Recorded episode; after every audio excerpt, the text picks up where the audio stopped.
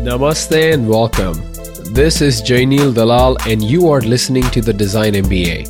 This podcast is a real life MBA program for designers where we interview design hustlers and learn the skills, mindset necessary for a designer to launch a business venture. You can learn more, find past episodes, and stay updated at designmba.show. Why are you listening to this podcast? Think about it deep down, you want to grow in your design career. And I've been in your shoes. I've pushed pixels for years without really knowing how the hell do I grow in my design career. So I've created a free email course for you to help you level up your design career. The strategies I share in this 7 day email course are actionable and used by over 700 plus designers with success. So head over to levelup.designmba.show or you can find the link to this email course in the show notes. Level up your design career today. Today's guest is Martin Ramsin, who is the CEO at Career Foundry. Martin grew up in Stockholm and developed a love of computers at an early age. His first job as a programming intern took him all the way to San Francisco just as the internet bubble was about to burst. On moving back to Berlin, he became interested in creating products focusing solely on product management. Then he ended up working at Nokia. After that, he decided to take up web development again, took some Codecademy courses, and learned Ruby on Rails from free tutorials. That led him to start Career Foundry in order to help other people realize their potential, where he's now the CEO. Martin, welcome to the show, man. Super excited to be talking with you. Hey, man. Uh, yeah, great. Thanks for having me. It's great to be part of the, your podcast. So, Martin, do you follow German soccer? Any teams you support in Germany? German soccer, yeah, for sure. Yeah, definitely.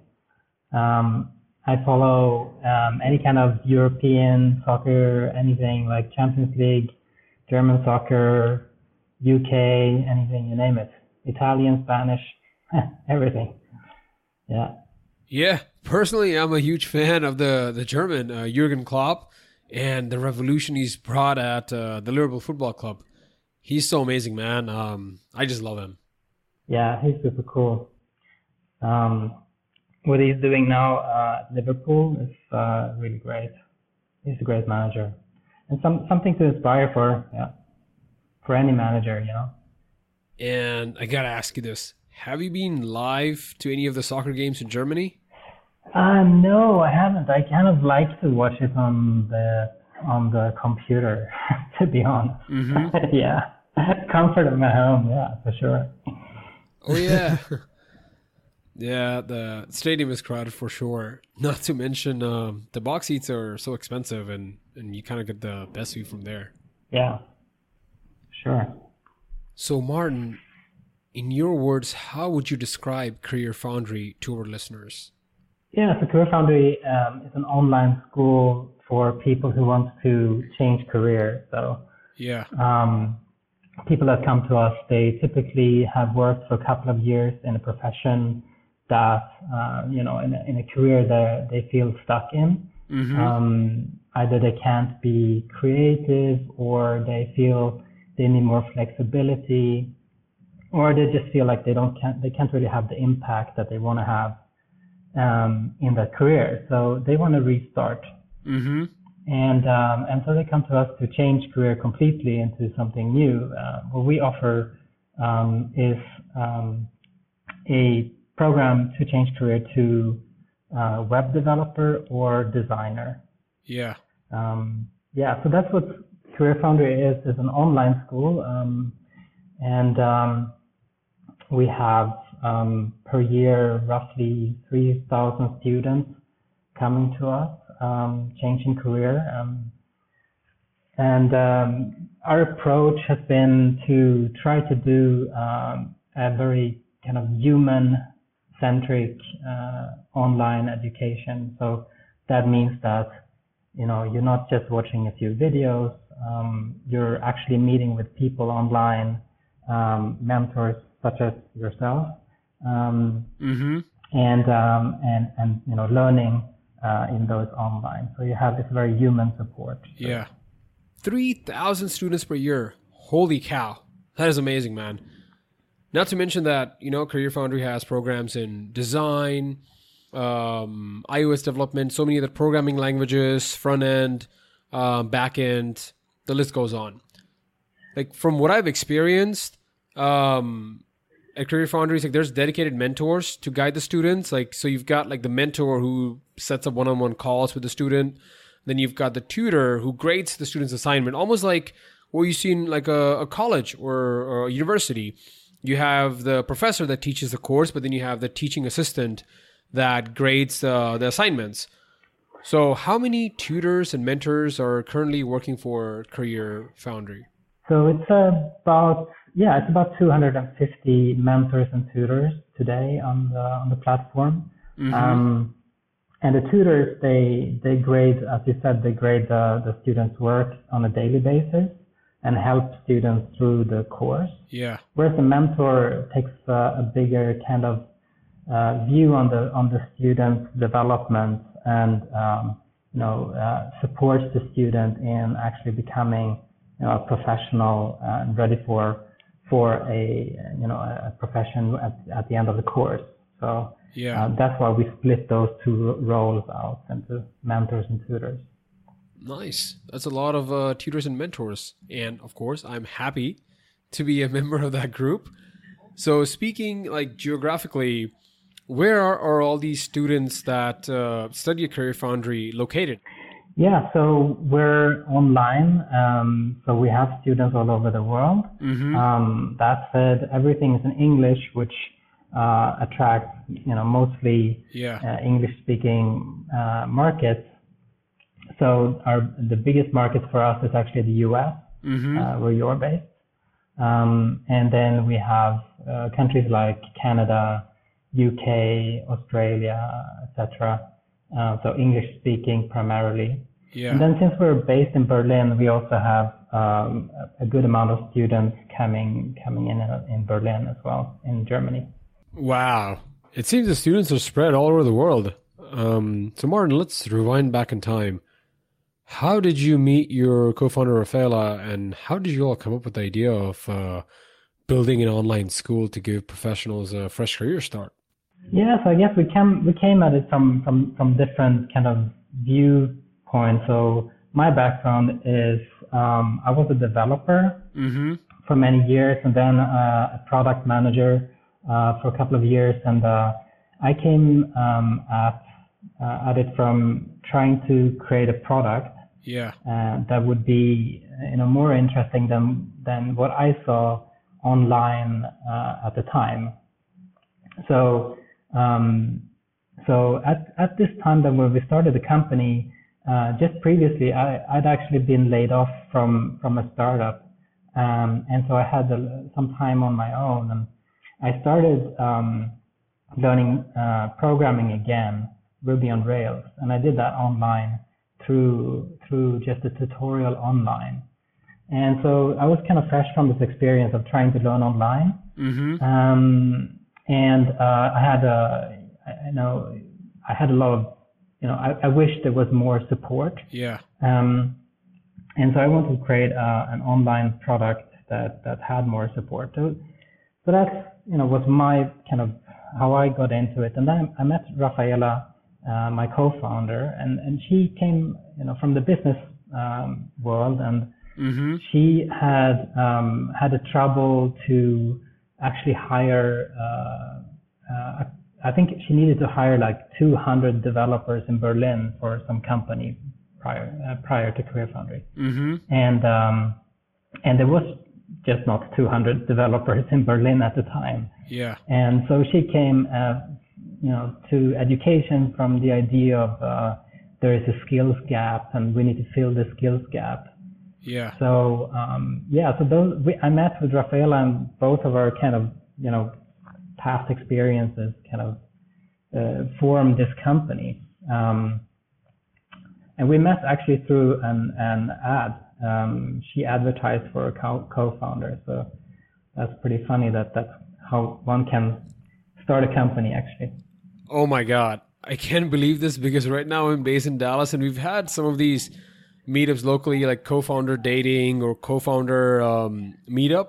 where you know you sign up and you attend this meetup event and uh, it's kind of like speed dating, but then you meet different founders and then you partner with them. And I was always spe- skeptical of them because you know everybody had their own idea and they wanted to kind of like be like, hey, you know, like my idea is better and drop your idea and join my idea. So just to see a real life example of this working out with you, and I'm talking to you about it. Oh my god, that's just I'm I'm speechless, man.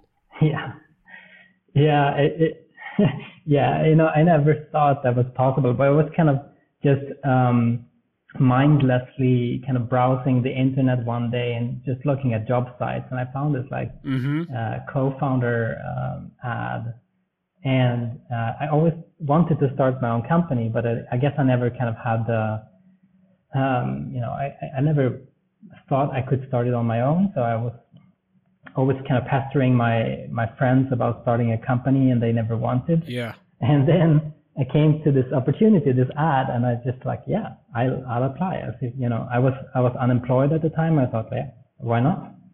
I'll try it. Yeah. So, um, and of, of course, uh, you know, it worked, but then, uh, you know, the, uh, know, looking back at it, of course, uh, starting a company together with somebody that you don't really know Mm-hmm. uh, is, of course, more challenging than if we would have known each other for years beforehand. You know? And to talk a little bit more about that, how does one go about building that trust? Like if you're starting something with your friends, it's it's easy, you know, you can trust them, you can focus just on the work because you've you've known each other for a while. But here you're starting on this new journey with someone you just met through an ad. Um, how did both of you go about building that trust? Yeah, we started actually really small. I think that's the that's the key. Um, Yeah. Um, so we did uh, in the beginning. We just did a couple of meetups Mm-hmm. where we invited people to do um, an online course that existed already um, on the internet, and we charged them something like 50 bucks for for the course, where I was the mentor. Uh, uh, you know, I was playing the mentor Mm-hmm. in this meetup, just helping people with that online course. And so we did without having any website or any kind of real company. Actually, we just kind of tried things like that out to see um, what worked. Yeah. Um, and uh, and then so I was kind of iterating on figuring out this mentorship idea, uh, while Raffaela, you know, she was more coming from the business side. She was more starting to think about okay, how can we get money to fund, uh, you know, our first employee to hire, etc. So Mm-hmm. I think part of it is just splitting up the roles pretty uh, and have quite uh, distinct roles Yeah. uh, to play in the beginning as well, where you know you put your own strengths into the the roles um, that you need, uh, and then you know trust builds up over time. I think.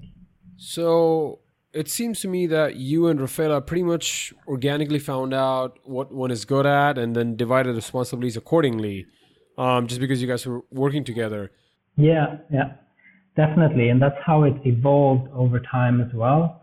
Um, and um, you know, if I would start a company again, I think I probably would have wanted to have more co-founders because Mm-hmm. just two people, you know, don't really have all the strengths that that are necessary to start a company. So, Yeah. um, you know, you would really want to have somebody who can do um, understand a little bit about finance, and you probably want to have somebody who knows how to hire people. You know, somebody somebody who can do the product and uh, and, and somebody etc. Right? So Mm-hmm. just being two people is it's kind of a stretch to fill all of these things, all of these positions, but you have to. So Yeah. um, yeah, but uh, definitely, and as as we grew the company as well, uh, Raffaela, you know, she she focused on what she was doing best, which was you know the business side and and and uh, financing and you know finding Mm-hmm. investors, etc. And she was also more on the on the business, sort of B two B side and things like that, where I was focusing on the product for the first couple of years. Wow, that's good to know. And you said it's nice to always have different faceted people that make up the founding team. What are the possibilities to hire these people along the road if they're not part of this founding team? Or is it more like if they're one of the founders, you just can't take it away from them. For example, if you could go back in time and start Career Foundry again, would you prefer to add another co-founder that is, say, more experience on the finance side of things, or just prefer to hire like a head of finance person later down the road? Yeah, I think it's difficult in the beginning because you don't really have that much uh, money, or at least we didn't have that much money. So it's hard to hire people when you don't have money. Um, and especially hiring good people when you don't have money. So um, at least in our case, we had to figure those things out ourselves, you know, mm-hmm. um, and that takes a bit of trial and error. Yeah. So the first, I would say, first couple of years, the way we hired people, for example, you know, um, I think wasn't the best way you know, looking back at it from how we do it now, what we have learned over the years, you know, the um, it's it's just such a different thing right now. So yeah, um, yeah, it's tricky, right? Because when you start out, you don't have the money, and so if you do start out with more co-founders, then of course you already have that expertise mm-hmm. um, as in, in the beginning. I'd imagine that'd be easier. That makes sense. And from what I understand and what I can see, it seems to me that Career Foundry believes on revenue based growth. So you're pretty much using the profits from the business to fuel further expansion. Yeah, so we're trying to grow um, about 50% per year, uh, roughly, in, um, in on revenue. Um, and right now we're breaking even as a company, so that means we don't need to have additional investment mm-hmm. Um, in the company, which is good because that means uh, you know, we have time to to um, yeah to develop the company in the, in the in the pace that we feel comfortable with. So right there, where you said you want to grow the company in a way that makes you feel comfortable, I'm assuming that might be a reason why you decided not to go with the typical venture capital route. Yeah, that's right. Um, I think that said, I mean, there's it could be that we go for uh, another round of investment in the future. Mm-hmm. But um, growing organically, so to speak, with uh, the money that you bring in, and then you know just growing the team in the, in, in the same speed that you can bring in more students. Yeah. Um, it's quite nice because it means you. It's a very sort of controlled expansion. Um, I've you know, learned my lesson from when we got um, the first series of uh, funding in 2016. Um, we, you know, at that time we were very inexperienced, uh, both me and Raffaela, um, um and um, have, when we got the money, we, you know, we we thought we were going to grow like crazy, and we we we hired a lot of people in a very short time. Mm-hmm. Um, and um, hi- just hiring people does not just lead to growth naturally. So that's kind of a misconception. Yeah. Um, and um, yeah, so uh, because the problem with just growing by hiring people is that you create all kinds of inefficiencies, right? It's uh, um, it's easier than just hire more people to to fix those inefficiencies, but then you kind of bloat up the company. Um, and if you grow organically, then you you you kind of you you care much more about uh, creating a system that actually works. You know, a a team that works, a culture that works, mm-hmm. um, and making sure that all the processes works, etc. So it's it's a more controlled. It's not as fast growth, but in the long run, I think it's a it's a it's a better kind of growth. Yeah, that that makes sense. And then looking up on Crunchbase, it seems Career Foundry raised a seed and a Series A round. Was it hard for you to raise money in Germany? Yeah, actually, uh, uh, Raffaela was dealing mostly with the fundraising. Mm-hmm. Uh, I was mostly tagging along and uh, you know being the product guy. But um, the one thing that was always on the question from the potential investors that we talked to and got no's from was uh, the question of scaling. Uh, a lot of investors didn't believe that you know we could scale a company uh, built on people Yeah. Which the mentors and tutors are in this case, you know. Um, this was, you know, we did this a, a, couple of years ago, so the whole um, kind of um, sharing economy, etc., wasn't uh, yet um, a thing maybe in Germany at the time, and and um, and it, there was a lot of skepticism around this idea of scaling the the mentorship model that we have. Mm-hmm. You know, would there be enough mentors? Uh, could we find enough mentors? Um, and could we make it scale basically beyond uh, a few students in Berlin? That was the big question that uh, that a lot of investors have. I see. So, how did you tweak the Career Foundry mentorship model to where it is today? Um, like, what led you to double down on this gig economy and decide to keep the mentors? Yeah, we tried to, in the in the beginning. We tried a few different models. We had um, well, we started just offline, just to, when we were very small. But then when we started uh, with building the platform, we we played uh, with models of having kind of full-time employee mentors. Mm-hmm. Uh, we we tried uh, um, paying uh, mentors by the hour um, or like a salary kind of thing. Um, but then we ended up um, on the model of paying mentors and tutors per per task that the student um, achieves in the course. Yeah. Um, and the reason for that was that we wanted to pay for the value that the student uh, gets from the mentorship. So um, we built the platform in such a way that it's divided up in in 60 or 80 um, exercises we call them, mm-hmm. and um, when you completed all those exercises, then you're done with the course. Yeah. And um, so we pay the mentors and tutors uh, for each of those uh, exercises completed instead. Um, and that means that we know that we're paying for the value that the students um, um, get. Yeah. Um, so that's one part of it. And the other part is just a business reason. Um, and it's just that it's easier to actually forecast what the cost is going to be of a course. Mm-hmm. Um, since we know how many exercises are in a course and we know what we're paying per exercise, we, we know pretty much what the cost is going to be, and that makes it easier to run the business. So, um, yeah, the task based um, seemed to be the better option. Um, also, um, for um, for our mentors and tutors that you know need to work uh, sometimes they want to work a lot for certain weeks, and sometimes they work less.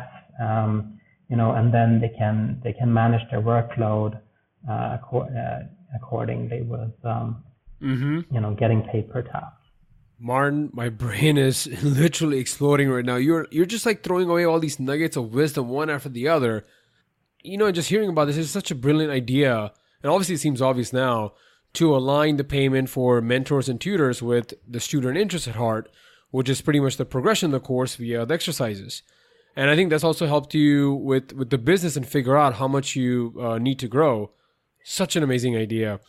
I see so many online boot camp uh, boot camps these days. It seems like every new one, uh, every day, like a new one is popping up, and they typically have like this mentor teaching a cohort of fifteen to twenty students at the same time.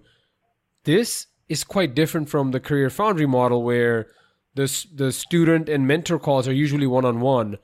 Yeah, um, so we wanted to have a very kind of one on one experience uh, with for, for the student, with the mentor and the tutor throughout the whole course.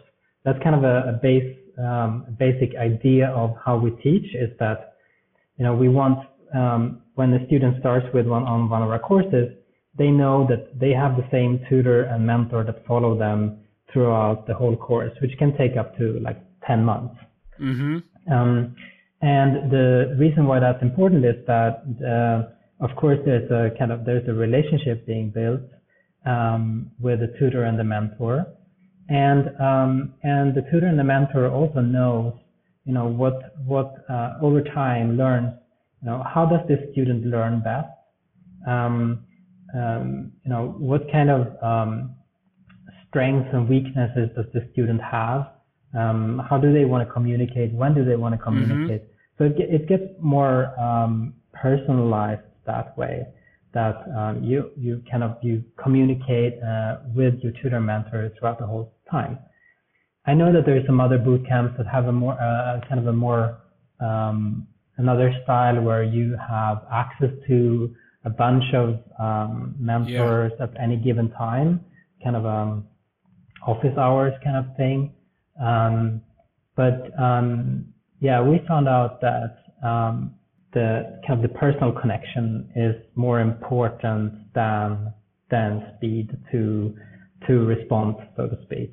So that's what we what we focus on. So if a student is enrolling for a course at Career Foundry, they have an option to pay the entire tuition up front or via installments, correct? Right. So there's um, you can either pay the the course up front, mm-hmm. um, or there's an installment plan that is over the time of the course. So uh, 10 months, say for 10 month course. Yeah. Ah, I see. Like recently, some things that gain traction, and I've been seeing this a lot in the news as well, is this income share agreements. So online boot camps are telling students like, "Hey, listen, you don't have to pay anything upfront; it's free." But you sign this agreement with us, the income share agreement, where once you get a job, um, then we'll take like 20% of your salary for the first two yeah, years. Yeah, that's, that's a, really interesting one, I think. Um, I, so it's, it's both good and bad. So, so let me say like, I think, I think it's super interesting because it obviously enables people, um, that would otherwise, you know, not take the risk. Mm-hmm. Um, of doing an, an, an online course like this. Um, on the other hand, uh, we have seen with some of the schools that um, that offer income share agreements um, that what it means is that the school needs to optimize only for the students that are actually going to make it. Yeah. And because the students that the school starts suspecting won't make um, you know won't make the uh, complete the course or, or, or, get a new job, um, they will just be a cost for the school, right? Mm-hmm. Because mm-hmm. the school wouldn't get paid uh, with income share agreements unless the student uh, completes the course, right, and, and gets a, a new job. So um, so that means that you know, these schools, they, they, they start to optimize everything they do towards the, um, the students that they think are going to make it. And of course, that's not something that they would ever, uh, you know, publicly, uh, say that they do. Yeah. But there's a lot of, um, there's a lot of people out there now on Twitter, etc., um, talking about this, students, um, of these schools, that, uh, some feel like they've been treated unfairly. Um, and so what happens is some basically just get uh, thrown out from this from the course mm-hmm. if they're not performing, you know. And so yeah, that's you know that's not really something uh, that we would ever want to do. You know, the just throwing people out if they wouldn't be performing. Um, that's not really according to the culture that we're building at Career Foundry. Yeah. So so that's why I've been kind of struggling with uh, the income share agreement. Um, if we should um, try to do that as well, and, and if so, how we should um, deal with with the people that wouldn't make it, because they they would end up with pure cost for the company. So the um, and and then the other thing is that the students that actually do make it, right, that actually do find a job, they end up paying much more than um, than they would if they would have taken uh, a course with a normal kind of installation plan, mm-hmm. installment plan. Yeah, I noticed that it's insane, like how much you end up paying with an income share agreement. I mean, you think that oh, um, I'm saving money by not paying anything up front. But now when I look at the math behind it, I would rather just pay the course fee up front of $7,000 or um, paid in installments instead of the income share agreement where I pay like 20% of my salary or some percentage for like two years. That's like e- even going to be um, more, in my opinion. Yeah. So what happens in effect is that they are actually paying for the students who are not making it. Um, and and so yeah, it's it's a super interesting model, but uh, it definitely has some downsides. And uh, we're trying to think about here at Career Foundry, how can we do income share agreements in the right way? Mm-hmm. And and and and so we we don't want to just jump on this um, train right now. We Yeah. we kind of want to think it through before we go there. So lots of question marks still. You know, Martin, something I'm thinking about from my traditional school days. Um, yeah, so I, I did most of my schooling in India um, and a bit in Canada. Um, and obviously, in, in those places, we didn't have income share agreements back in the day, but we had like scholarships. So if a student um, is talented and uh, can't afford the, the tuition, the school tuition, they can apply for the scholarship to get a free ride. And it only makes me wonder if we should treat these income share agreements as a scholarship and not just a mainstream mode of uh, uh, payment for all the students that join a boot camp. So, for example, a certain amount of students in a boot camp would get like a free ride by signing an income share agreement. The rest of the students would, you know, pay the full tuition. Now, the income share agreement students have to perform at a certain level in the course. Like, if you don't perform, you get cut off. But if you do perform and get a job, then the company gets paid for the risk they took on you with the income share agreement. And these talented students also get a, like a, a fresh uh, start on their career. So it's like a win-win for everybody from that perspective. Yeah, um, perhaps that's a that's a good uh, way of doing it. Um, because of course it is the good thing. Mm-hmm. Yeah, the good thing of it is that it gives people a chance that would otherwise not be able to, you know, uh, pay that kind of uh, fee that uh, schools often ask for. Yeah. Um, and um, I like that part of it. It's very inclusive in that sense. Yeah, scholarships is another thing that we're also trying to figure out. Like how how do we do scholarships in Career Foundry? We we want to do much more um, than we have been doing, and I, I I think there is also an area where we can where we can develop much more in the in this year. Yeah, I can't wait to see what you folks come up with. So, you are a former programmer, and pretty much what a programmer does is to codify things in stone so then the code or the, the system works the way that the, the program wrote the rules. So, what are some of the company values you're trying to codify at Career Foundry? Or, in other words, what does the culture code at Career Foundry look like? Yeah, so we, my idea with um, the culture that we're creating at Career Foundry is um, a culture of learning because you know we are an education company, and so I, I feel like we should be learning ourselves as well. Yeah. And um, but to create a culture of learning is is uh, is really difficult. It takes a lot of time. I realize there's a lot of ingredients that are necessary and aren't easy um, to create. Um, the one one of the more important ingredients um, is to have a, a, culture of safety, where it's safe to fail, and it's safe to you know ask for help, and it's safe to you know say uh, or ask stupid questions and so on. Mm-hmm. And and that culture of safety, that's kind of the most fundamental thing. Um, and I feel like we've gotten that right um, the next uh, thing is to you know, also have a culture of critique and candidness and um, you know giving people feedback and, and actually taking feedback and developing um, based on that feedback. Yeah. Um, and that's something that I would feel is like where I want to develop the culture next. So, um, but yeah, the goal is really um, a, a, learning culture within the company where everybody's learning um, a ton, you know, every week. That's kind of what I'm what I'm trying to trying to build. And actually, I'm also um, writing a book about uh, learning and how we learn during um, at work.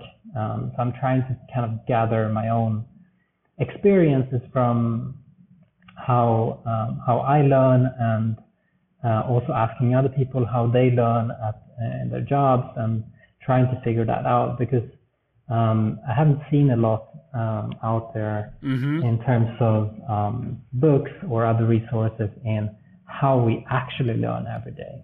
That's so awesome, man. Yeah, yeah it's really fun. It's uh, it's the first time that I've been writing something and um, uh, you know testing it on on people in the company. Of course, they're often too nice to me, so yeah. Um, but I'm trying to tell them to give me you know tough critique anyway. So, um, but it's been a lot of fun. So, Martin, I want to take a deep dive into your day to day life as a CEO. Um, do you still even code these days? Or do you focus on like high level management tasks versus getting involved in the, the weeds? Yeah, um, you know, this has been a very gradual uh, thing. Uh, as I said, when we started the company, me and Raffaela, we had to do everything from finance to, you know, HR to social to to business to product, etc. And then I was programming. Yeah, I was I was uh, I was building the first part of the website, the first part of the platform. Um, but then I was also hiring the first mentors, um, you know, and I was doing student support. And, you know, I said this in the beginning of the company. And as you grow the company, then, you know, you can gradually replace and actually hire people to do all those tasks yourself and uh, and then you step out of those roles. Mm-hmm. Um, and um, I think I stopped programming like two years ago or so, um, uh, where my developers then told me kindly to stop stop programming on the platform because it was just messing things up. Um, so I, I, stopped that, and uh, um, now um, I still do actually uh, a lot on uh, finance. I do budgeting and things like that. Um, but we're looking to hire a finance person as well, so that you know replaces me there soon as well. Yeah. Yeah. So I'm, I'm kind of stepping out of all these operational roles as we as we grow the company, um, and um, and that's fun as a as a founder because then you you get to do you know everything uh, and learn about everything as well, which really which is really cool. Like I I never knew how to do you know uh, a budget before. Uh, you know I come from being a developer. I had no clue about finance whatsoever, um, and now I can do do those things as well, which I just was forced to do those things. And um, nowadays, um, you know, I'm I'm I'm more like thinking about the future of the company and um, and not so much involved on the day-to-day basis of the of the operation. Mm-hmm. Um, I have a leadership team who is responsible for the different areas like uh, student, um, mentor, um, business, and product, etc. And I trust them to do their work. Um, the only way I check in on what's actually happening is I have, you know, uh, I'm, you know, kind of coaching them, um, uh, meeting with them uh, every week, and and going through what's uh, what our challenges, etc. So I'm kind of uh, coaching them as we go, uh, but they are responsible for these areas, and you know, I'm more thinking about the future. Yeah. Where should, how should we develop um, you know, over the couple of next couple of years. Damn, that's like an amazing team you got in place. Are there any specific metrics you look on a daily basis to um, ensure that the business operation is smooth? Yeah, I look at things like enrollment, um, retention, um, retention meaning uh, basically um, the number of students that don't cancel the course. Mm-hmm. Um, I looked at other things like uh, pacing, how how fast do students go through the course, um, because we found that uh, keeping a, constant pace is one of the sort of best um, um, measurements to see if people are going to be successful in the course. Um, those that manage to to be very kind of consistent on their on their pacing um, they typically manage. So that's something that we're having a close eye on. Yeah. Um, then also I look at um, placement rates, like how how well are we able to place our students into jobs. Um, and on the business side, I look at things like ca- uh, cash flow, um, revenue, etc. And what else? I also look at um, yeah the team team happiness kind of score. So we do um, you know we I check in with the team. We have to do like team surveys quite often that we that we look at how you know uh, that the team is, is happy and developing. Mm-hmm. Um, yeah, so those would be things that I would look at. Maybe not all of them on a daily basis, but um, but most of them. Yeah. Fascinating. And then Career Foundry also has a job guarantee, correct? So if a student enrolls in a course at uh, Career Foundry and doesn't get a job in that uh, area within six months of completing the course, they get a full refund of the tuition, right?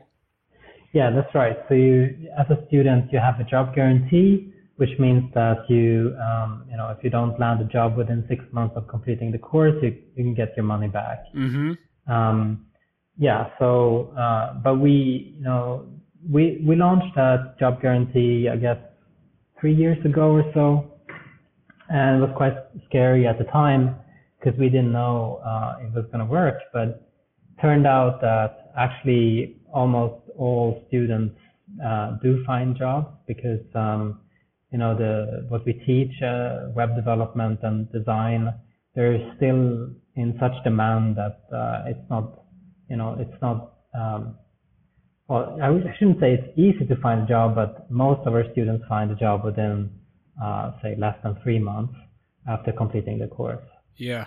um, yeah, but that's still something that I just have an have an eye on. I also look at it as uh, per region. So I look at, for example, how is the placement rate in, in New York versus San Francisco versus other cities, and Mm-hmm.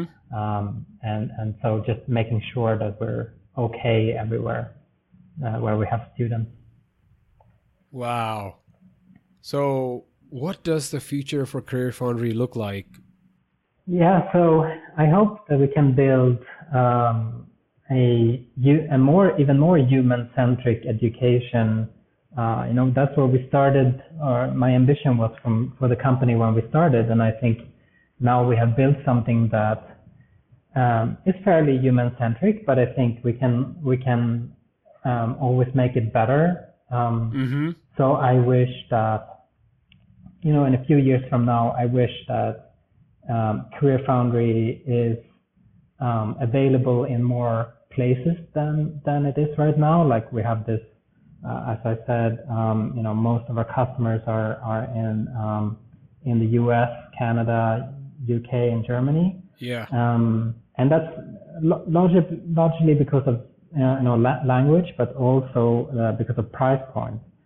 And I hope that the next couple of years we can bring the product to more countries at more differentiated price points um, to make it more accessible for more people.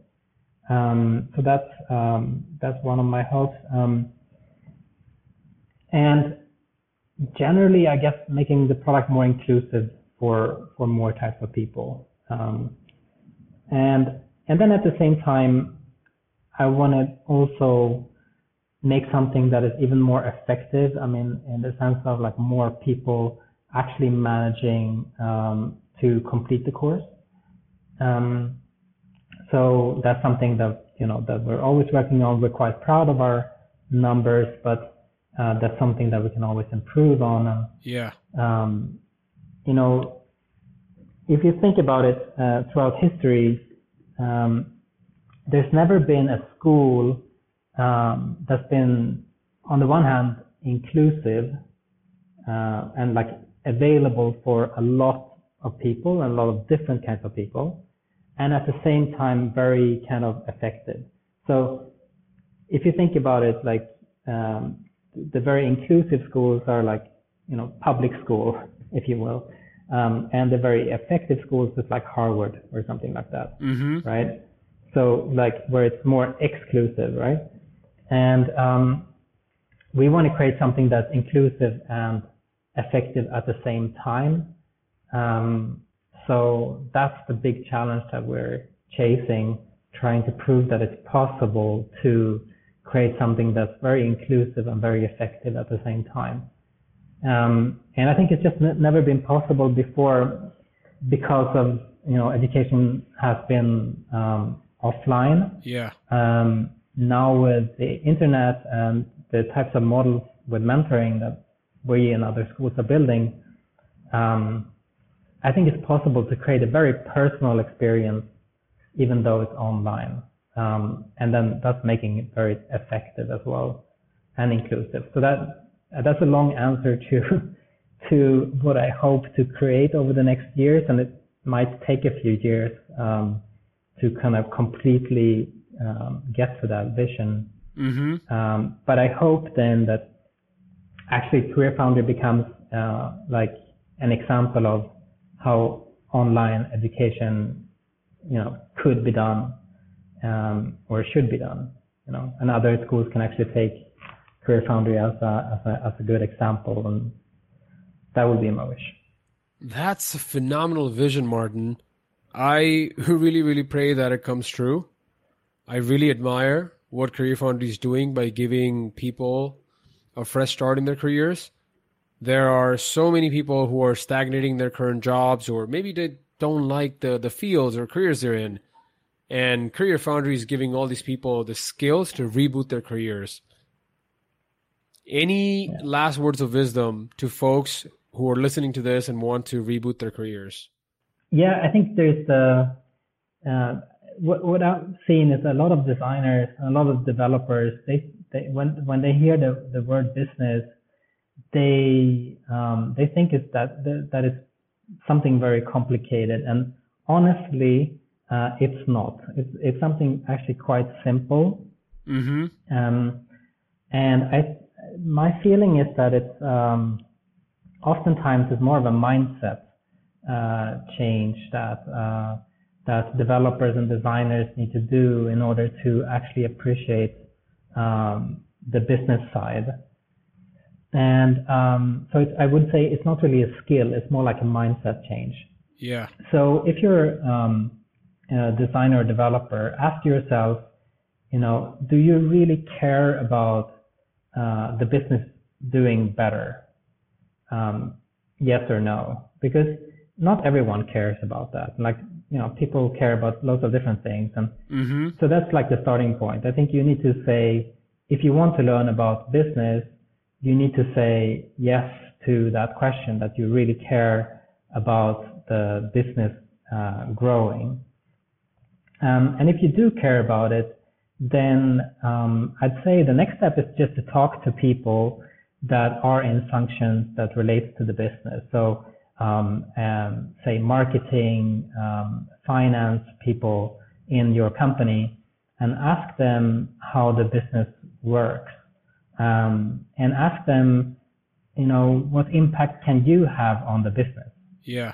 Uh, what impact does your work have on the business? Um, then when you start talking to them and actually uh, I'm sure that they uh, would love to to talk about you know and explain those things. Um, and so I think that's the starting point for me. Like first of all it's just like uh, you know do you really care about uh, business? That's like the mind, mindset change that you need to make. Mm-hmm. Uh, and if you do then just talk to people. I don't think reading a lot of books uh, really helped that much. I think it's more like trying, you know, uh, trying to ask people uh, and figure it out in your own company where you work. So that would be my advice. Thank you so much, Martin, for coming on the show and sharing your wisdom, man. If you made it this far, you are what I call a Design MBA super fan. And I've got a gift for you, my super fan. Head over to designmba.show where you will find my email address. Email me one thing you learned from this podcast episode, and I will get on a 30 minute call with you and help you in your career goals. See you in the next episode.